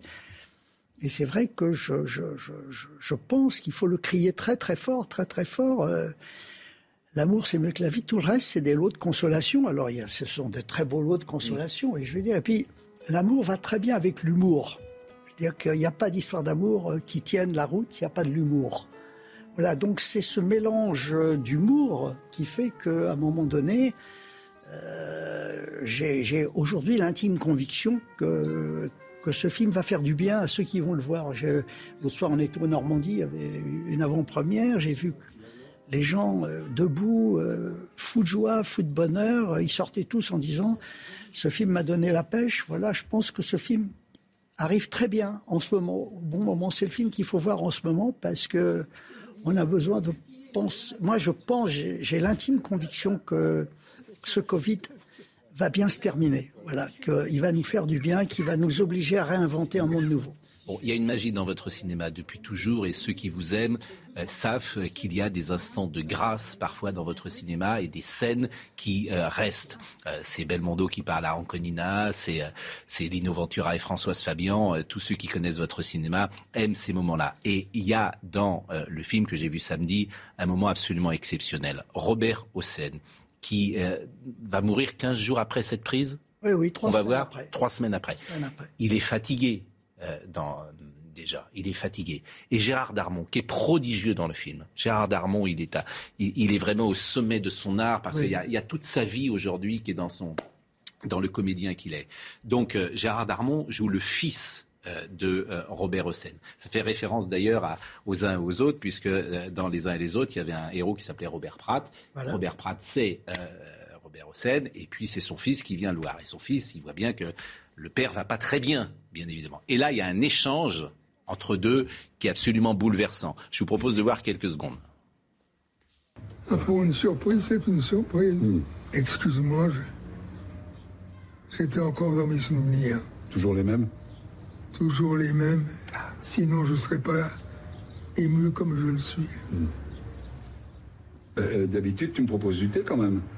Mais oui, mon Gérard. Ah. Ton thé préféré. Voilà. Merci. Dis-moi, papa.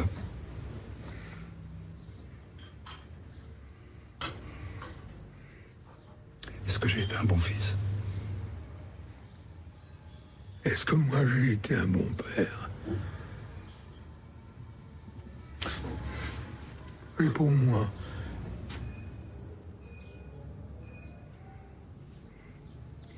Je te, je te dis ça. Je suis très ému parce que je t'aime. Moi aussi. Et que tu me rappelles des milliers de souvenirs. Ah non, c'était, bouleversant. On était tous évidemment émus sur le plateau parce qu'on savait très bien que c'était son dernier film. D'ailleurs, le lendemain, Robert m'a appelé pour me dire qu'on lui avait offert euh, son plus beau jour de tournage. Voilà, et Dieu sait s'il en a eu. Non, non, mais c'était. Voilà, donc ce film, euh, effectivement, Euh, là, c'est une scène où le père et le fils discutent entre eux, ils se rencontrent et essayent de faire un bilan de, de cette vie. Et, et le, le, père sait très bien que son fils va pas très bien non plus, donc euh, ils sont touchants. Je veux pas trop raconter l'histoire parce oui. que ça va de surprise en surprise. Là, c'est uniquement pour euh, rendre hommage à, à, Robert Hossein, qui a été un, un, acteur, un metteur en scène, un homme généreux, voilà. Et j'avais très très envie avec ce film. Enfin, c'est une chance formidable qu'on ait pu euh, l'avoir quelques jours avant qu'il nous dise au revoir. Euh, le dialogue qu'il dit, il ne l'a pas appris. Euh, c'est la méthode Lelouch. Vous lui soufflez. Oui. Euh, je ne sais pas si vous êtes à côté, s'il a une oreillette ou pas, mais il le découvre en même temps que vous lui dites. Absolument, absolument. Tous les dialogues, euh, enfin de cette scène en tous les cas, ont mm. été non pas improvisés, mais soufflés. Mm. Donc il avait à répéter, mais on sentait bien qu'il digérait tous ces dialogues comme quelque chose qui lui appartenait à lui. Et puis surtout, il y a, il y a ce visage extraordinaire. Extraordinaire. Car ce visage. Il y a une vérité, on n'est on est même plus dans le jeu. Oui, oui, non, non, d'un seul, coup, euh... d'un seul coup, on est dans la vie. Mais vous savez, je, je, me, je me donne beaucoup de mal pour que les spectateurs cessent d'être des spectateurs. J'ai envie que les, les spectateurs deviennent acteurs du film. Je veux dire, j'adore quand les acteurs montent dans l'écran et euh, s'approprient l'histoire et vivent l'histoire. D'un seul coup, c'est leur histoire et c'est plus une histoire. Euh, voilà. C'est vrai que tout ce qui nous touche de près nous touche un peu plus. Voilà. Bon, et, donc c'est ce cinéma-là que j'essaie de pratiquer. Je, je suis plus un metteur en vie qu'un metteur en scène. La vie me fascine par ses contradictions, par euh, le pire, le meilleur. Euh, je veux dire que c'est un spectacle euh, dont je me lasse pas. Il y a 7 milliards d'individus sur cette terre qui ont le sentiment d'avoir le rôle principal de leur vie. Il y a 7 milliards de gens qui font de la figuration pour eux. Et c'est vrai que, voilà, donc ces contradictions me fascinent et puis surtout, euh, elles permettent de déboucher sur l'humour car euh, on s'amuse beaucoup, beaucoup, beaucoup dans ce film. Enfin, je crois, puisque à la, aux séances auxquelles j'ai pu assister, j'ai vu que les gens riaient beaucoup.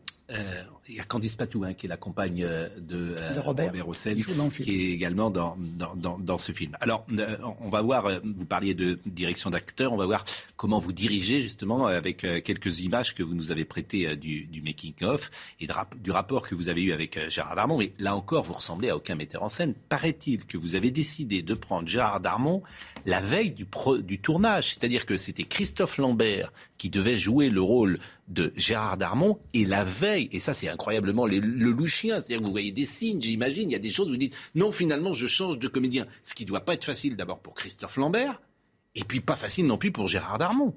Non, non, alors vous savez, la, la contrainte... C'est vrai ou pas ça? C'est vrai. Ça s'est passé comme ça, la veille du tournage Ça s'est passé comme ça, Christophe est tombé malade, il était incapable de, de, de, venir et moi j'avais toute une équipe qui était en place. Euh, J'étais désespéré et, et j'ai eu, euh, j'ai dit mais c'est vrai, Gérard Darmon. Alors encore une fois, si vous voulez, euh, encore une fois, je vous disais, je travaille avec un, grand metteur en scène qui est, la vie.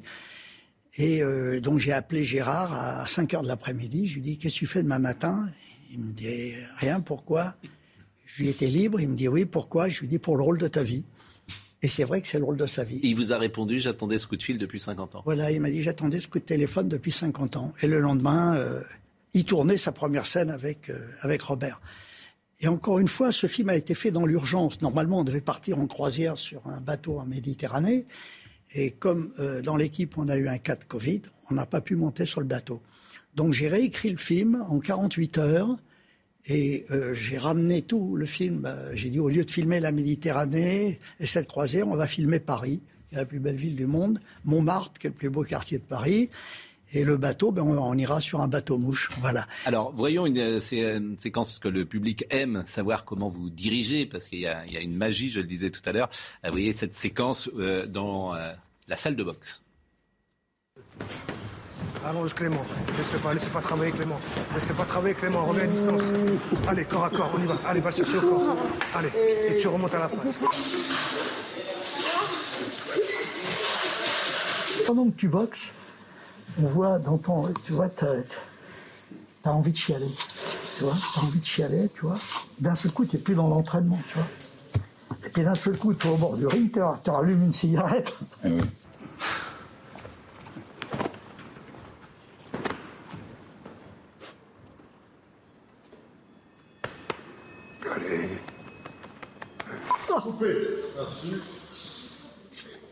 Bon, et là, on voit votre enthousiasme, votre amour pour euh, les comédiens. Alors, c'est un film sur le temps qui passe, effectivement, et euh, sur aussi euh, comment dire, les plaisirs peut-être qu'on ne déguste pas comme on devrait les, déguster. Il y a une scène avec la bière notamment euh, qui fait écho à ce que vous avez dit. Euh, Jacques Brel, manifestement, il était venu vous voir dans votre bureau et il buvait une bière et il, vous regardait, il savait qu'il était malade et il disait c'est peut-être la dernière fois que je bois une bière. Oui, j'ai eu le. Enfin, il est venu me voir quelques jours avant le grand départ, son grand départ, et mm. c'est vrai qu'au moment où il a dégusté cette bière, j'ai dit mais qu'est-ce qu'elle a d'extraordinaire ta bière? Il dit écoute c'est peut-être la dernière que je vais boire. Voilà. Et il me dit, depuis que je fais les choses pour la dernière fois, enfin, j'apprécie la vie.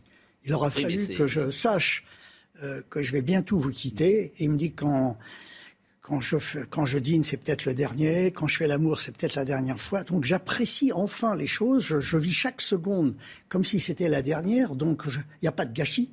Il n'y a pas de gâchis. Depuis que je sais ça, là, en ce moment, je te vois, c'est peut-être la dernière fois que je te vois, je te regarde pas, je te déguste, j'écoute tes paroles, je les bois, et il me dit, il faut dire aux gens à quel point le présent est la seule chose qui compte. Tout le reste, on en est les gardiens. Il me dit, le présent, il n'a pas le temps de vieillir, c'est le présent, c'est le cash. Et si on passe à côté du présent, on passe à côté de tout. Et Dieu sait si j'ai été un jouisseur. Il m'a dit, Dieu, je fais partie des cent déjà qui ont, qui ont eu le courage de ne pas avoir peur de la vie. Mais il me dit là, maintenant je sais, tu te rends pas compte, les secondes, c'est des années. Chaque seconde que je vis, et donc je me suis dit, il faut absolument un jour qu'on fasse un film euh, construit là-dessus, sur l'histoire d'un homme qui nous montre à quel point on passe à côté des choses, parce qu'on passe à côté du présent. Le, vous savez, le passé, c'est comme si on serrait un mort dans ses bras. Le, point, le futur, c'est un tel point d'interrogation qui fait peur à tout le monde. Donc on a fabriqué une génération de trouillards. Et c'est vrai que, regardez, un boxeur qui monte sur le ring, il a peur avant de monter. Mais quand il boxe, il se pose plus de questions. Un acteur, quand il rentre en scène, il a peur, et puis dès qu'il est dans l'action. Voilà. Donc le présent a toutes les vertus pour moi. Il a toutes les vertus. Et j'ai le courage de dire que si, si je suis si j'ai le sentiment d'être heureux, c'est parce que j'ai dégusté le présent très vite. J'ai très très vite. Et puis le cinéma filme le présent. Je veux dire que quand on fait l'amour, on le fait au présent. On ne va pas jouir demain matin. Vous voyez ce que je veux dire? Mm. Quand on mange, pourquoi le, l'art de manger est si magnifique? C'est parce que ça se déguste tout de suite. Et c'est vrai que tout ce qui ne se fait pas au présent nous angoisse, nous fait peur. Et donc c'est, c'est le sujet principal de ce film, c'est et vous n'handicapez pas le présent par un futur qui n'existe pas. Comment vous n'handicapez pas le présent par un futur qui n'existe pas. Mais vous avez 84 ans. C'est vrai. Et, la ligne, je commence à voir la ligne d'arrivée. Et, c'est ça le paradoxe, c'est-à-dire que euh, la mort est très présente, euh, vous en parlez d'ailleurs avec beaucoup de liberté, mais en même temps, vous êtes dans l'action comme peu d'hommes de 84 ans sont. Les gens de 84 ans aujourd'hui, ils, sont dans leur jardin, ils regardent la télé. C'est très rare d'être dans l'action comme vous l'êtes. Mais c'est peut-être précisément parce que vous êtes aussi en forme, euh, c'est peut-être parce que vous êtes dans l'action, vais-je dire, que vous êtes précisément aussi vivant. J'aime la vie. J'aime la vie et elle m'aime bien. Voilà, je pense que c'est comme dans les histoires d'amour, il faut être deux. Si je regarde, si je procède par observation, tous les gens qui crachent dans la soupe, tous les, gens qui essaient de nous faire croire que la vie est une saloperie, leur vie n'est pas agréable. Voilà, je veux dire que la vie, elle, a envie qu'on l'aime. C'est comme une femme, je veux dire. Il faut la prendre dans ses bras. Et je l'aime avec ses qualités, je l'aime avec ses défauts. Et j'ai le sentiment qu'elle m'aime bien aussi. Voilà, donc je profite de cet amour. bon, alors évidemment, je la vois à la ligne d'arrivée à l'âge que j'ai. Pour moi, les minutes, c'est des années. Vous voyez ce que je veux dire? Donc, Mais c'est vrai que j'ai jamais autant dégusté la vie que maintenant, parce que je sais que bientôt, j'ai tous mes potes qui sont partis. Johnny, Bernard, euh, Belmondo, euh, Charles Gérard, euh, enfin, la, Charles enfin la, liste est impressionnée. Francis Pierre Barrault. Eh bien, je vais vous dire une chose, j'ai jamais été malheureux à leur enterrement. Jamais. Parce que j'ai l'intime conviction, je suis, j'ai l'intime conviction qu'on est là pour très longtemps. Je ne crois pas au mot fin. Je mets jamais de mots fins dans mes films. Et dans la vie, il n'y a pas de mots fins. Vous savez, on, veut savoir d'où on vient, où on va. Mais on est arrivé dans une histoire qui avait commencé bien longtemps avant nous. Et on sera obligé de se barrer avant la fin, quoi qu'il arrive. Donc, profitons du présent. C'est la seule chose qui nous intéresse. Profitons des séquences qu'on nous propose. Voilà. Et c'est le seul moyen de passer à travers ces obstacles. Vous savez, la vie est une cause d'emmerdement au pays des merveilles. Mais les merveilles sont tellement formidables qu'on accepte les emmerdes. Bon, c'est la belle histoire. Euh, pour les, ceux qui aiment le louche, c'est un film culte. La belle histoire, effectivement, avec euh, notamment Béatrice Dalle, Patrick Chenet, euh, Vincent Lindon. D'ailleurs, Béatrice Dalle est une nouvelle fois formidable dans ce film. L'amour, c'est mieux que la vie. Clémentine Salarié qui ouvre le film, c'est une scène extraordinaire, disons-le, parce que la comédienne qu'elle est, mais j'ai envie de dire la femme. Ah, elle est magique. Est magique. Il y a un homme que je connaissais pas qui joue Jésus qui est merveilleux. Il est merveilleux. Mais je sais pas, alors je sais pas où vous l'avez. Euh, il fait, il fait partie de mes, des élèves que j'ai à mes ateliers du cinéma et c'est un garçon plein de talent et, c'est Jésus. C'est Jésus. Chaque année, il fait la route de Compostelle. Je veux dire que Jésus, euh, j'ai vraiment fait tourner euh, un Jésus qui est là et qui revient sur terre pour améliorer le genre humain on l'a vu d'ailleurs, euh, Jésus. Alors il y a Elsa Silberstein. Euh, J'ai pas parlé euh, de Sandrine Bauder, qui est lumineuse. Lumineuse. Hein, qui, quand elle sourit, euh, qui, qui, est une comédienne avec beaucoup de sensibilité et vraiment de, de, merveille, qui n'est jamais aussi bien que chez vous. Parce que souvent, c'est quelque chose qu'on a dit, les comédiens ne sont jamais aussi bien que chez vous. Vous savez, moi je ne suis pas un metteur en scène, je suis un coach je, considère que mes, mes, comédiens sont des athlètes de très très haut niveau. Ce sont des athlètes de très haut niveau. Et moi, je suis là pour leur faire battre des records. J'essaye de les faire sauter un peu plus haut que d'habitude, courir un peu plus que d'habitude. Ce sont des gens merveilleux qui nous font cadeau de leur vie, mm. de leurs cicatrices, de leurs souffrances, de leur vécu. Je veux dire que les grands, grands comédiens sont des gens euh, qui ont des vies très compliquées, très difficiles. C'est très dur d'être heureux quand on est comédien. Mm. On est... C'est-à-dire que vous les avez jamais vus euh, heureux, les comédiens? Les grands, non. Non, j'ai vu des comédiens heureux, mais ils n'étaient pas bons. Belmondo n'était pas heureux? Belmondo, c'est peut-être l'exception qui confirme la règle. Lui, il a vécu dans, dans la cour de récréation. C'était une cour de récréation. Vous savez, il n'y a, pas, a pas un enfant qui irait à l'école s'il n'y avait pas la cour de récré. Moi, j'ai tout appris dans la cour de récré. Tout, tout, tout. Et je crois plus à la cour de récré que tout le reste. Et Jean-Paul, la force de Jean-Paul, c'est qu'il était une cour de récréation permanente, permanente, permanente. Il y avait que ça qui l'intéressait. Les blagues qu'il a fait sur les tournages, les farces qu'il nous a fait. Mm. Et s'il avait ce sourire, c'est parce qu'il était dans la cour de récré. Vous savez, euh, moi j'ai plus appris dans la cour de récré qu'ailleurs, et c'est vrai que c'est là où on s'amuse, c'est là où, où il y a des échanges, c'est là, euh, bon, voilà. Et donc je crois à la, à la récréation. Et un film doit être avant tout une cour de récréation. Euh, un mot sur Harry Habitant, parce qu'il y a une scène euh, vraiment qui est formidable avec euh, Harry Habitant, et lorsqu'il, je ne vais pas spoiler le film, mais lorsqu'ils viennent voir précisément Sandrine Bonner, pour une raison très, très précise, c'est très beau ce que vous avez dit d'Harry Habitant, j'ai lu dans la presse, de dire que l'amitié, ça a un sens Évidemment. pour vous, et qu'au moment où effectivement il est en difficulté, vous avez voulu lui affirmer votre amitié. Oui, parce que d'abord il y a la présomption d'innocence, et puis j'ai envie de croire à la justice je pense que la justice va nous donner la réponse. Mais comme je connais le bonhomme, j'ai envie de croire que c'est une histoire qui a mal tourné. Vous voyez ce que je veux dire? Enfin, euh, voilà. Mais encore une fois, je vais laisser la justice euh, parler la première. J'ai pas envie que la rumeur et, que les médias fassent le procès avant. Mais c'est vrai que je suis très triste. Vous savez, alors l'amitié, euh, c'est quoi un ami? C'est quelqu'un sur qui on peut compter quand ça va mal. Voilà. Donc euh, j'ai envie de, de l'aider jusqu'au bout, voilà, en attendant que la justice nous dise euh, ce qu'il a fait.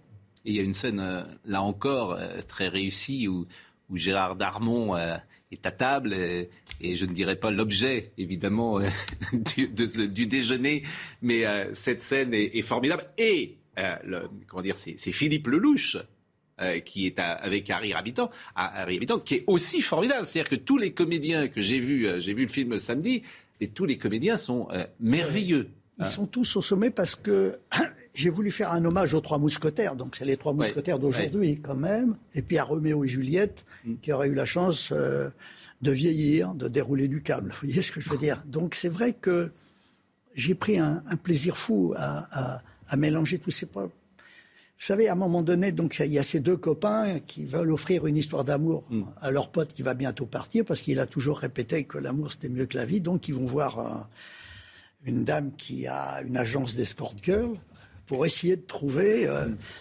une femme qui euh, serait prête à, à jouer et à faire semblant d'être amoureuse. Voilà. Et après, donc, euh, il y a tous les rebondissements que, que je Je voudrais voulais pas garder. donner euh, l'intrigue, mais puisque vous l'avez donné, on va voir un, un- un extrait euh, de euh, L'amour, c'est mieux que la vie. Joli titre. Et vous voulez quoi au juste? Notre ami, il va bientôt nous quitter. Et nous, on aimerait lui offrir sa dernière histoire d'amour. Et à votre fils, vous lui avez dit? Et à votre père? J'ai du mal à me le dire à moi-même, alors.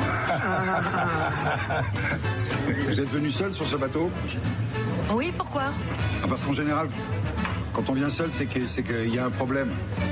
Bah donc vous aussi vous avez un problème. Et alors vous vous êtes dit, je vais aller me consoler avec le premier venu, c'est ça? Bah si le premier venu n'est pas le dernier des cons, pourquoi pas hein?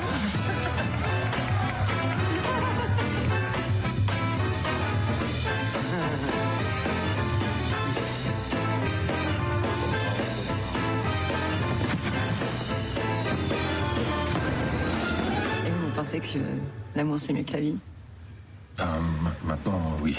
Il y a une séance du casting. La jeune femme qui joue la personne qui travaille chez Gérard Darmon, Ah oui, elle est magnifique. hein. et c'est une comédienne formidable. Euh, merci Claude d'être dans ma vie depuis 58 ans. Merci de m'avoir soutenu quand j'étais au bord du gouffre et merci de m'avoir soufflé les derniers mots de mon nouveau spectacle. Les plus belles années d'une vie sont celles qu'on n'a pas encore vécues. Ton film est drôle et bouleversant et c'est signé Michel, Michel Drucker qui euh, nous écoute manifestement et qui... euh, vous l'avez pas fait tourner.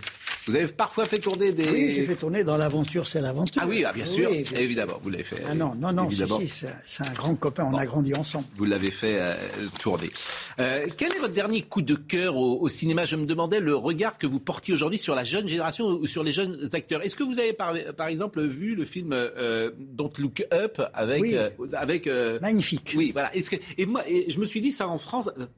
Je ne veux pas dire que c'est un film à la Lelouch, mais vous voyez, c'est quelque chose que vous pourriez faire vous. C'est un film qui aurait mérité les grandes salles, oui. grand écran. Oui. Euh, J'étais un peu triste de le voir euh, sur une plateforme, mais c'est vrai que c'est un film magnifique. Mais j'aime beaucoup aujourd'hui, il y a plein de metteurs en scène. Je pense que Nicolas Bedos euh, Mm. a beaucoup de talent, Po- Dupontel, Stéphane Brisé. Enfin, y a- il y a- il y a une belle relève. Non, non, il y a des hommes aujourd'hui qui ont compris qu'avec le cinéma, on pouvait changer le monde. Et quels sont les comédiens qui vous font vibrer euh, lorsqu'on a eu euh, dans son œil euh, Françoise Fabian, Brel, Ventura, des monstres comme vous avez eu, et on va pas tous les, les citer bien sûr, mais on a l'impression parfois qu'il y a moins d'épaisseur dans la jeune génération que les noms que, que j'ai cités, qui n'avaient pas d'ailleurs été euh, toujours formés. Hein, euh, Oui, mais enfin au aujourd'hui, il y a- y, encore plus de comédiens qu'avant. Aujourd'hui, vous avez 7 milliards de gens qui filment avec leur portable. Oui. Et en filmant avec leur portable, euh, on, on va trouver un casting absolument extraordinaire. Si vous voulez, les stars vont durer moins longtemps qu'avant, parce qu'on zappe très très vite les grandes émotions. Mais il y a de plein d'extraordinaires euh, comédiens qui arrivent comme Non, mais ça. c'est un métier quand même, Claude. C'est-à-dire que euh, jouer la comédie, c'est un métier. Tu peux être l'acteur d'un film, mais Gérard Darmon, euh, ça fait 50 ans qu'il fait ça. Mais évidemment, non, non. Donc mais il y a une part de technique, Non, mais bien évidemment. C'est pas. C'est le plus beau métier du monde. C'est le plus beau métier du monde. Et c'est vrai que pour battre des records, il faut avoir derrière soi euh, 20 ans, 30 ans d'expérience. Mais c'est vrai qu'il y a aujourd'hui dans la rue des personnages qui ont une personnalité incroyable. Quand je vais chercher Tapi, quand je vais chercher Dupont-Moretti, et la liste est impressionnante. C'est vrai qu'il y a des personnalités à un moment donné qui fracassent l'écran. Voilà. Mais j'ai beaucoup, beaucoup de respect pour tous ces acteurs de théâtre et de cinéma qui font ce métier, qui est sûrement un des métiers les plus difficiles au monde parce qu'ils vous font cadeau de leur vie. Eh ben merci, vraiment merci, euh, merci. Vous êtes venu, euh, je disais tout à l'heure, en taxi-moto, un Voilà, c'est ça, Donc voilà. vous avez traversé Paris comme dans le film Rendez-vous. Donc euh, votre jeunesse est absolument euh, sidérante parce que euh, il y a ce film, mais a priori c'est un triptyque. hein. Il y en a deux autres où, euh, qui oui, doivent c'est- C'est arriver. le premier volet d'une trilogie et si, euh, si les spectateurs sont là, ils auront droit à la suite. Eh ben merci. Moi, je ne peux qu'encourager les uns et les autres pour toutes les raisons que vous, vous avez dit euh, d'aller voir euh, le film de, de Claude Lelouch. Vous êtes restés bien silencieux, euh, Coralie, euh, Gérard et. On aurait et- droit à une question? Bah, on, on va déborder. On n'a pas le temps. Hein malheureusement, parce qu'on doit rendre euh, l'antenne, mais euh, nous dégustions les minutes. Exactement, euh, vraiment. Merci, merci vraiment beaucoup. Merci Claude Delouche. François Lemoine était à la réalisation aujourd'hui. Antoine était au son. Bouka Abella était à la vision. Merci à Marine Lançon et à Arthur Muriot. Un bonjour à Lisette et Fred qui nous suivent depuis le Peureux, me dit Marine Lançon. Donc je, je, je, je, lis ce qui est inscrit sur ce SMS. merci beaucoup et on se retrouve ce soir.